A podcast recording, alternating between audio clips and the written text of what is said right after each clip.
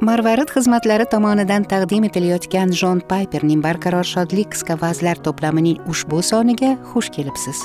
Shunga o'xshash ilhomlantiruvchi manbalardan foydalanish uchun google play do'konidan marvarid ilovasini yuklab oling yoki www marvarid org sahifasiga tashrif buyuring. Biz marvarid xizmatlarida buyuk to'lovning marvaridi ya'ni rabbimiz iso masihni hayotingizning eng buyuk xazinasi sifatida bilib olasiz deya umid qilamiz va bu uchun ibodatda bo'lamiz.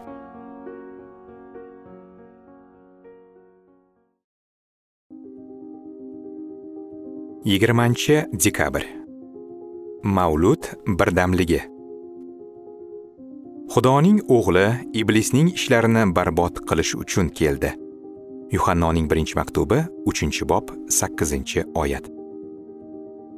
Shaytonning korxonasi har kuni millionlab gunohlarni to'playdi.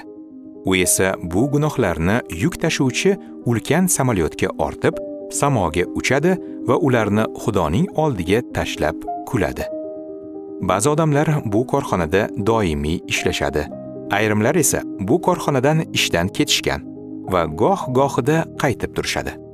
Korxonadagi ishlarning har daqiqasi xudoni shayton uchun masxaraga aylantiradi. Gunoh shaytonning ishi chunki u xudoning nuri go'zalligi pokligi va ulug'vorligidan nafratlanadi. Hech narsa uni yaratilgan mavjudotning o'z yaratuvchisiga ishonmasligi hamda unga itoat qilmasligidek xursand qila olmaydi. Shunday qilib mavlud insonlar uchun ham xudo uchun ham yaxshi xabar. Iso masih gunohkorlarni qutqarish uchun dunyoga keldi degan gap to'g'ri va asoslidir. Har jihatdan qabul qilinishga loyiqdir. Timotiyga birinchi maktub birinchi bob 15 oyat. Bu biz uchun xushxabardir. Xudoning o'g'li iblisning ishlarini barbod qilish uchun keldi. Yuhannoning birinchi maktubi 3 bob 8 oyat. Bu ham xudo uchun yaxshi xabar. Mavlud xudo uchun yaxshi xabar. Chunki iso shaytonning korxonasiga qarshi kurashga boshchilik qilish uchun keldi.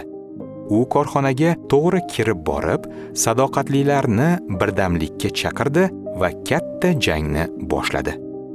Mavlud gunohlarni yig'ish korxonasida qo'zg'olon qilishga da'vatdir. Rahbariyat bilan hech qanday kelishuv bo'lmaydi. Oldi berdi qilinmaydi. Shunchaki bir maqsad bilan mahsulotga nisbatan qat'iy qarshilik qilinadi. Biz endi gunohlarni to'plashda qatnashmaymiz. Mavlud birdamligining maqsadi yuk tashuvchi samolyotni yakson qilishdir. U kuch ishlatmaydi yoki zo'ravonlik qilmaydi. Shunchaki haqiqatga bo'lgan qat'iy sadoqat bilan iblisning inson hayotini barbod qiluvchi konveyerini yo'q qilishga yo'l ochadi. Shaytonning konveyeri to'liq yopilmagunicha mavlud birdamligi harakatdan to'xtamaydi. Gunoh bartaraf qilinganida xudoning nomi to'liq oqlanadi. O'shanda hech kim kulmaydi agar kelayotgan mavlud bayramida xudoga inom bermoqchi bo'lsangiz shaytonning gunohlarni yig'uvchi konveyerda ishlashni tashlang. Va hech qachon u yerga qaytmang. Mehr muhabbat namoyishlarida o'z o'rningizni toping.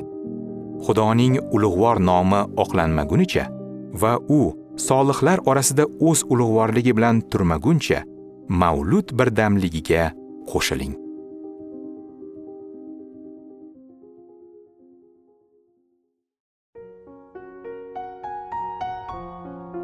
Marvarid xizmatlari tomonidan taqdim etilgan jon payperning barqaror shodlik qisqa vazlarini o'qishda bizga qo'shilganingiz uchun minnatdormiz.